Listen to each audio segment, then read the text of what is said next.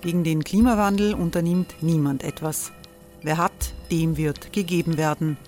Und Frauen verdienen weniger. War ja immer schon so. Man ärgert sich und macht weiter. Was aber, wenn nicht? Wir haben eine Idee.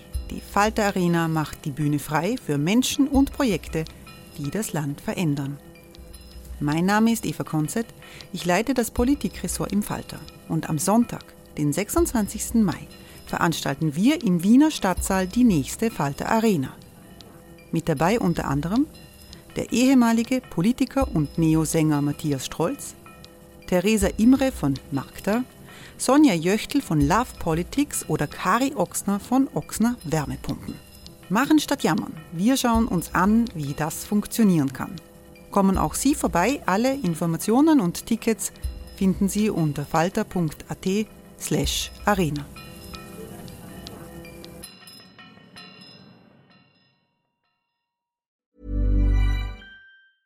Hey, I'm Ryan Reynolds. Recently, I asked Mint Mobile's legal team if big wireless companies are allowed to raise prices due to inflation. They said yes. And then when I asked if raising prices technically violates those onerous two-year contracts, they said, what the f*** are you talking about, you insane Hollywood ass?" So to recap, we're cutting the price of Mint Unlimited from $30 a month to just $15 a month. Give it a try at mintmobile.com slash switch. $45 up front for three months plus taxes and fees. Promo rate for new customers for limited time. Unlimited more than 40 gigabytes per month. Slows. Full terms at mintmobile.com.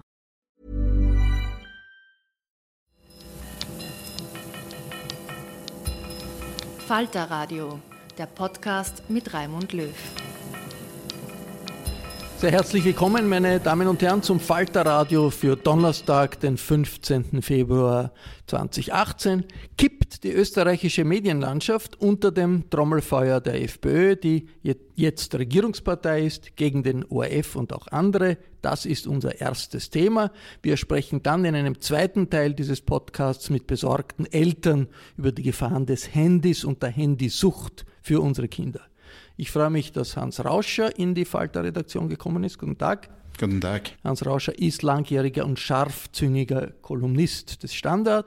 Und ich begrüße die geballte Kraft der Falter-Chefs hier am Tisch, Herausgeber Armin Thurnherr. Hallo. Hallo. Im Kommentar des Herausgebers geht es diese Woche um den ORF und Chefredakteur Florian Klenk, hallo. Hallo. Der selbst so manche Sträuße im Medienrecht ausgefochten hat in der Vergangenheit. Es hat ein bisschen gedauert, aber jetzt geht es ziemlich heftig zu zwischen FPÖ-Chef Strache, der ja auch Vizekanzler ist, und dem ORF. Strache hat ein Posting ins Internet gestellt. Da ist ZIP-2-Moderator Armin Wolf zu sehen und der Text, ich zitiere, lautet, es gibt einen Ort, an dem Lügen zu Nachrichten werden, das ist der ORF. Das Ganze ist als Satire gekennzeichnet. Armin Wolf will den Vizekanzler der Republik klagen.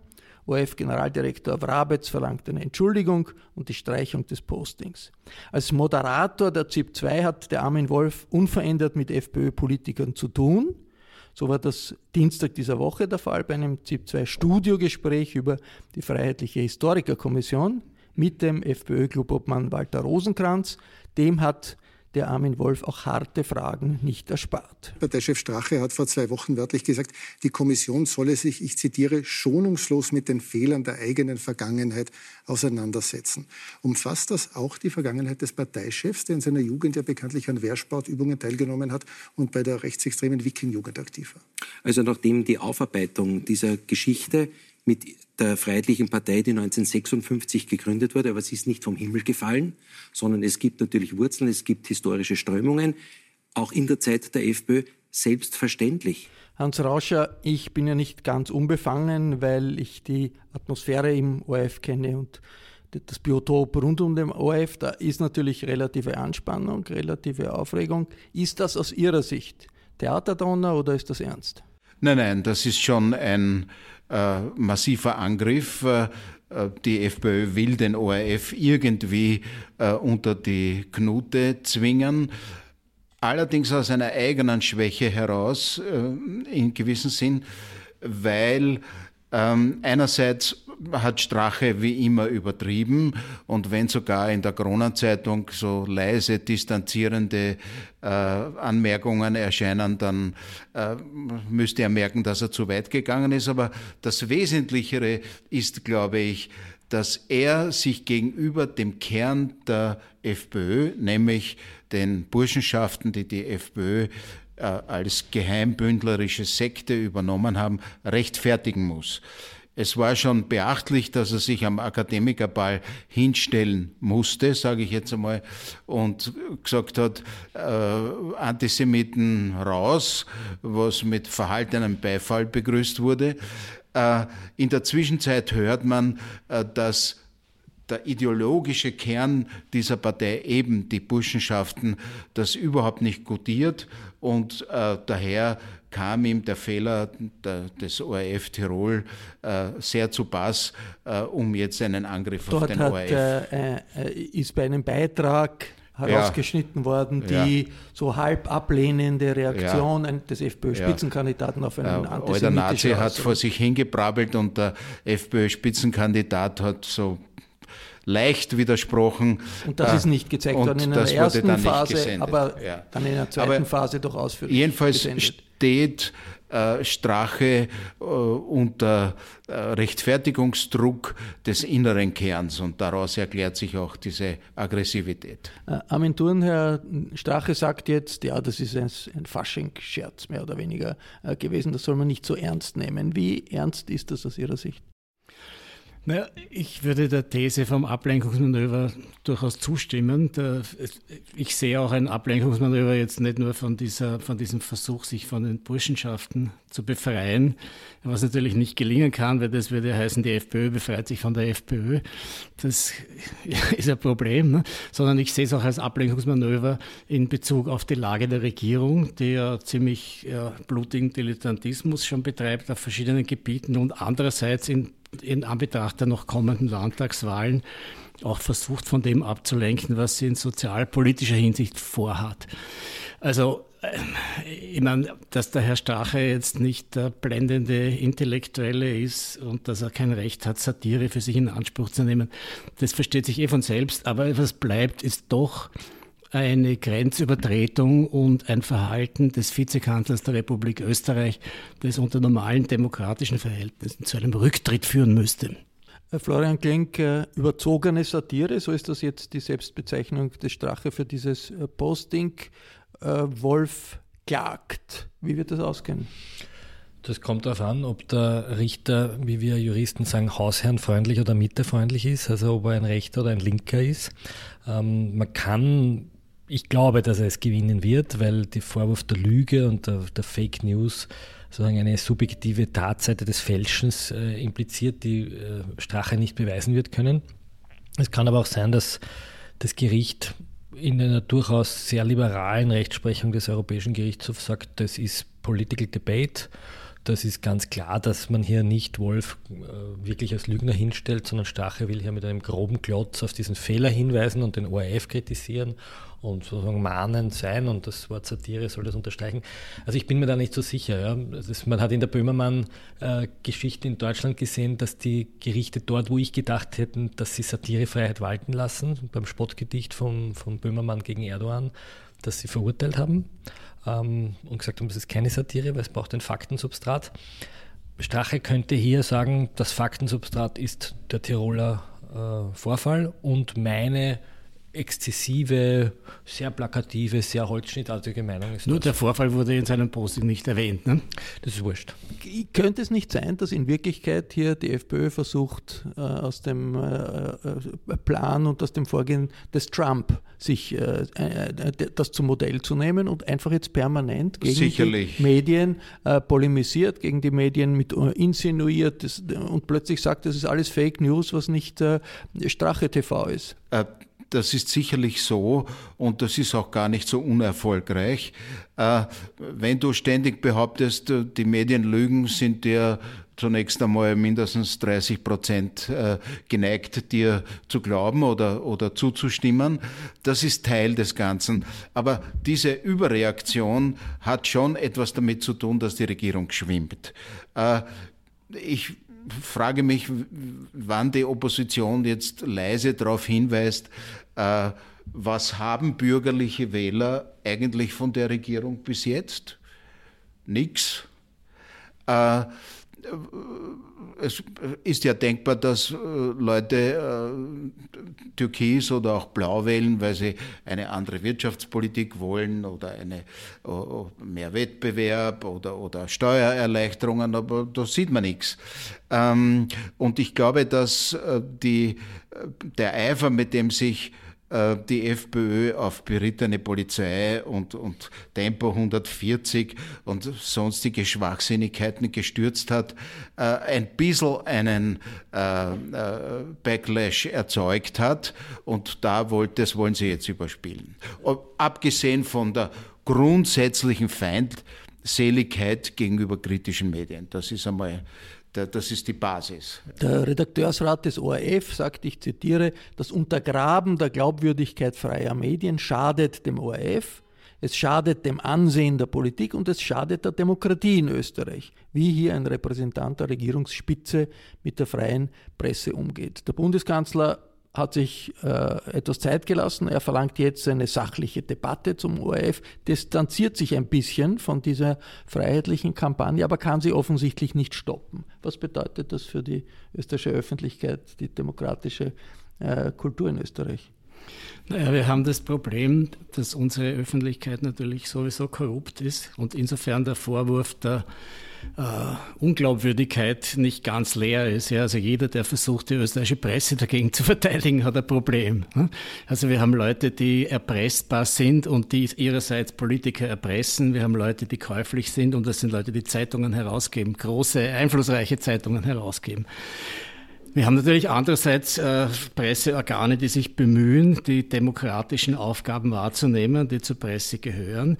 Und diese werden natürlich durch solche Aktionen vorsätzlich beschädigt. Also das, das gehört ja zu dieser postdemokratischen Politik, äh, du ganz richtig äh, mit Trump zitiert hast, diese, die, das System der Alt-Right, sozusagen mit einer finanzierten Subgegenöffentlichkeit äh, Systemmedien, das ist das alles, Wort, alles zu versuchen, zu versuchen überhaupt einen öffentlichen Diskurs zu verunmöglichen, weil er, weil er alles eigentlich nur meine Lüge und deine Lüge Na, ist. zerstörerisch. Es, es ist wurscht was, es, es, es ist wurscht was, es ja. wird einmal es was behauptet, ja. ja und äh, man vertraut darauf, dass äh, der Durchschnittsbürger das sowieso äh, nicht, äh, äh, nicht oder nur halb mitbekommt und dass die großen Zeitungen äh, da schon brav mitspielen, weil sie ja persönliche oder, oder, oder, spezielle Interessen haben, zum Beispiel am ORF äh, mitzunaschen, äh, wobei, äh, wie Armin Turner äh, ausgeführt hat, äh, heute im Leitartikel, diese, dieser Plan des Medienministers Blümel, dass der ORF und die Privaten eine gemeinsame Plattform bilden sollen äh, und damit die Privaten aber ein bisschen äh, mitnaschen oder ziemlich mitnaschen an den Gebühren, das ist ja aberwitzig. Äh, wenn man da versucht nachzugraben, dann hast du immer, im Juni machen wir dann eine Enquete und da wird dann alles herauskommen. Ich glaube, äh, man muss dann schon sehr viel früher nachbohren, was ist da wirklich wir, geplant. Wir haben in äh, verschiedenen äh, europäischen Ländern gesehen, dass rechtsnationalistische Regierungen autoritär vorgehen gegenüber der Presse, den Medienpluralismus einschränken und die Zerschlagung oder Domestizierung der öffentlich-rechtlichen war da immer der Anfang, der Kern. In Ungarn war das so, in Polen ist das so. Jetzt hat man immer gesagt, in Österreich ist das viel schwieriger, weil da ist der Pluralismus viel stärker und die Zivilgesellschaft viel stärker. Ist das nicht möglich, dass hier doch eine Entwicklung in Richtung autoritäre, äh, autoritärer Rahmen für die Öffentlichkeit beginnt? Das ist ja die Sorge. Naja, wir haben zum Teil ja einen autoritären Rahmen. Also man lese die großen Blätter, die sind ja mit den großen Blättern Deutschlands überhaupt nicht zu vergleichen. die Auflagenstarken? Die Auflagenstarken, nicht die großen, also die, die in ihrer Reichweite großen. Ja, aber, der, großen. ja, aber der, der, ORF war immer ein Aber der ORF Gegen ist natürlich ein, Gegen, Gewicht, ein Gegengewicht gewesen. Fact-based Community. Genau. Und der Armin Wolf ORF. ist sozusagen einer der wichtigsten Repräsentanten dieser Gegenbewegung, weil er sich eben auf seine Interviews inhaltlich vorbereitet, weil er nicht locker lässt, weil er nachfragt. Und daher hat das schon eine symbolhafte Bedeutung. Aber ich habe so ein Déjà-vu. Ich kann mich erinnern, ich glaube, wir sitzen sogar in der gleichen Runde. Vor 17 Jahren hat damals der Justizminister Böhmdorfer einen, ein Gesetz äh, durchdrücken wollen, das es uns Journalisten verbietet, aus Strafrechtsakten zu zitieren äh, bei Strafe.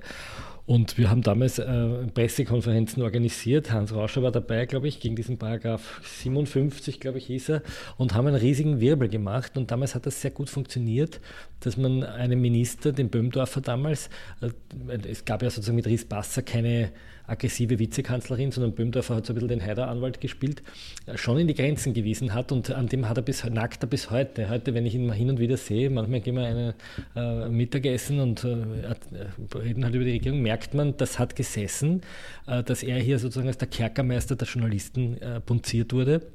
Und ich glaube daher, dass es einen, einen ganz energischen Widerstand der Journalistinnen Aber und die Journalisten Zeit ist eine andere. Und ist die, nicht die Zeit eine andere? Nein, glaube, wir, haben, wir haben eine mehrheitlich gewählte rechte Regierung. Das ist ein bisschen anders. Damals war der Schüssel als Dritter und, und nicht, nicht so Ja, gut, aber wir müssen wieder klar machen, wofür die, wofür Aber die ich, ich Presse würde gerne an ne? dieser Stelle dem Strache einen Deal anbieten. Wir unterstützen ihn bei der Entnazifizierung und Endrechtsextremisierung der FPÖ. Es wäre wunderbar, wenn wir mal endlich eine rechtsliberale Partei hätten in Österreich, für die man sich nicht und die sich selbst für sich selbst nicht genieren muss, hätten. Und dafür lernt der Strache die Grundsätze des demokratischen Rechtsstaats, nämlich die Öffentlichkeit, wie man sie wirklich gebraucht kennen. Also Privatstunden von Armin Ja. Thurner für Ja, da müssen wir- Herrn Strache. Da müssen wir alle schmunzeln.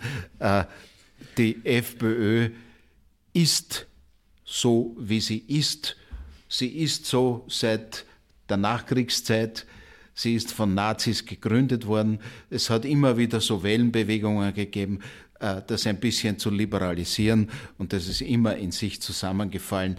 Und heute, äh, das heutige äh, Spezifikum ist, dass sie wirklich von einer geheimbündlerischen Sekte geleitet wird. Das ist auch, glaube ich, uns erst so im letzten halben Jahr so klar geworden. Aber ich möchte äh, einen positiven Ton noch hineinbringen.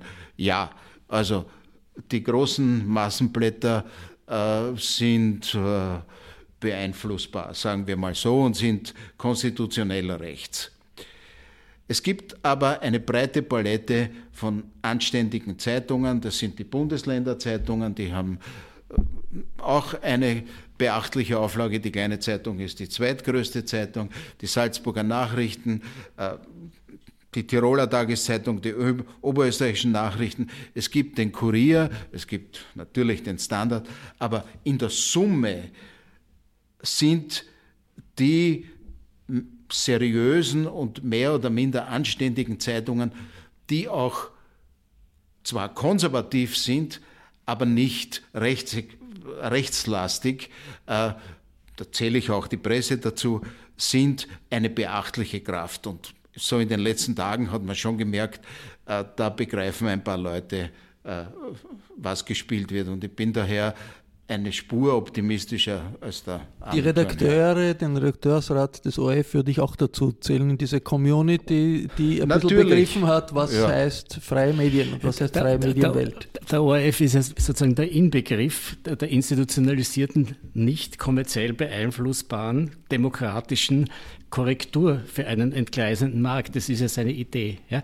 Ursprünglich antitotalitär gedacht, dass sich sowas wie Faschismus nie wiederholt, aber sozusagen als Korrekturinstrument für eine Demokratie. Ja, das, und, und, und das ist natürlich das logische erste Angriffsziel. Natürlich, und äh, die, die Vergleiche mit Ungarn und Polen sind nicht falsch.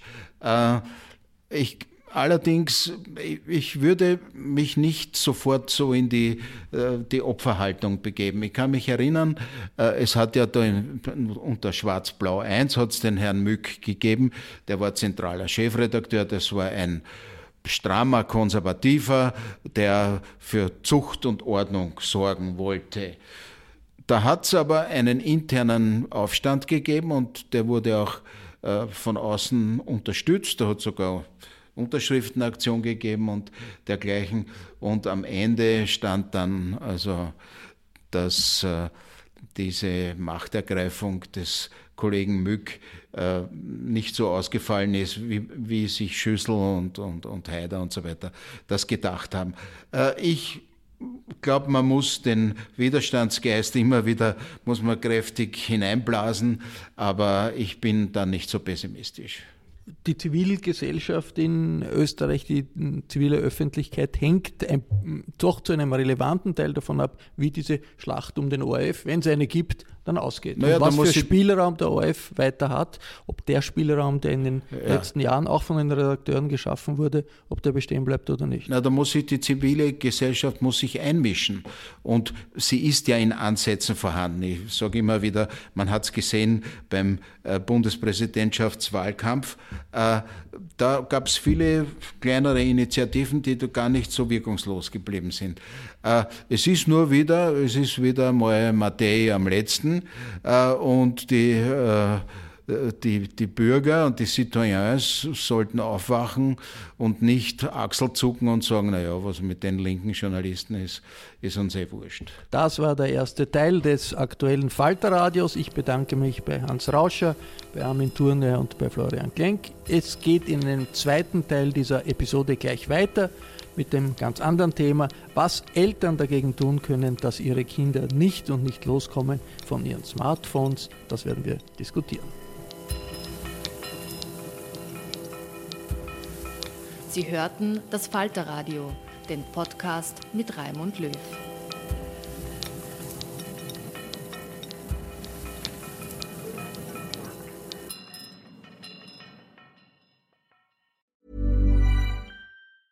Planning for your next trip?